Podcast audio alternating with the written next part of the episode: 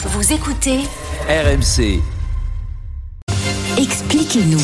Expliquez-nous, Nicolas. La Russie devrait finalement accepter de prolonger l'accord sur les exportations de céréales.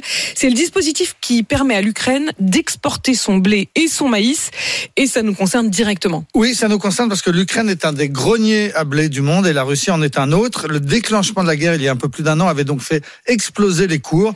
La tonne de blé sur les marchés mondiaux était aussitôt passée de 260 à 400 euros et le prix de la baguette dans nos boulangeries avait suivi la même courbe, franchissant la barre des 1 euro la baguette en moyenne. Mais l'Ukraine ne produit pas que du blé grâce à ses terres agricoles qui sont noires foncées et incroyablement riches.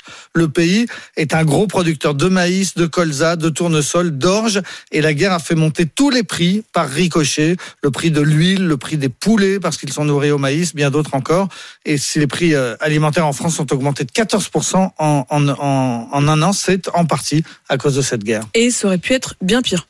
Oui, si l'Ukraine et la Russie avaient complètement cessé d'exporter leurs céréales, on prévoyait déjà une explosion de tous les cours, des pénuries qui auraient gravement touché le monde arabe. On prévoyait déjà des émeutes de la faim, par exemple en Égypte ou en Tunisie. C'est tout l'équilibre alimentaire du monde qui était menacé. D'où l'accord trouvé l'été dernier entre la Russie et l'Ukraine sous l'égide de l'ONU. Oui, et c'est la seule fois depuis le début de cette guerre que la Russie et l'Ukraine ont réussi à se mettre autour d'une table et à trouver un accord, à part peut-être sur la question des, des échanges de prisonniers. En juillet dernier, avec l'aide de l'ONU et des médiateurs turcs, les deux pays sont donc entendus pour laisser sortir les, les céréales ukrainiens par la mer Noire, ce qui veut dire que tous les mois, entre 100 et 200 bateaux quittent les ports ukrainiens, celui d'Odessa principalement. Ils empruntent ensuite un corridor protégé pour traverser la mer Noire. Ils passent par le Bosphore et ils se retrouvent à Istanbul où les Turcs contrôlent leur cargaison pour vérifier qu'il s'agit bien de produits agricoles. Et enfin, ces bateaux partent ensuite pour livrer leurs céréales vers la Chine et, l'Europe. En, entre 3 et 4 millions de tonnes par mois sont ainsi euh, exportées depuis juillet dernier, 24 millions en tout.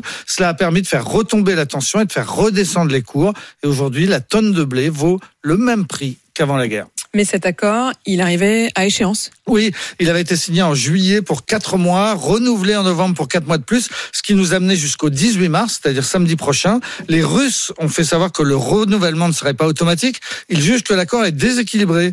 Ils prévoient en effet que l'Ukraine et la Russie peuvent exporter leurs céréales à travers ce dispositif. Les produits agricoles russes ne sont en effet pas concernés par les sanctions.